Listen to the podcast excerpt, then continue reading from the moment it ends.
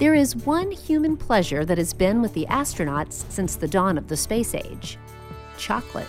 This is Innovation Now, bringing you stories of revolutionary ideas, emerging technologies, and the people behind the concepts that shape the future. Astronauts must eat a carefully selected diet of foods that maintain their health in space, but they do get the chance to augment that diet with a few special treats. And sweets, especially chocolates, are a common favorite. Hot chocolate mix and dehydrated chocolate pudding were available to the Apollo astronauts. Space Shuttle astronauts got to enjoy chocolate covered cookies, chocolate mints, and occasionally chocolate ice cream.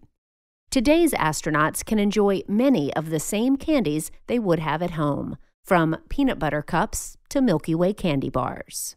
But the most common form of chocolate ever to be flown are those colorful little candy-coated chocolates we all recognize as M&Ms.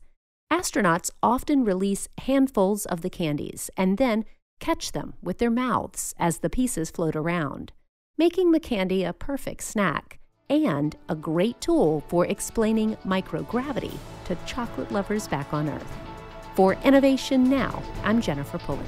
Innovation Now is produced by the National Institute of Aerospace through collaboration with NASA.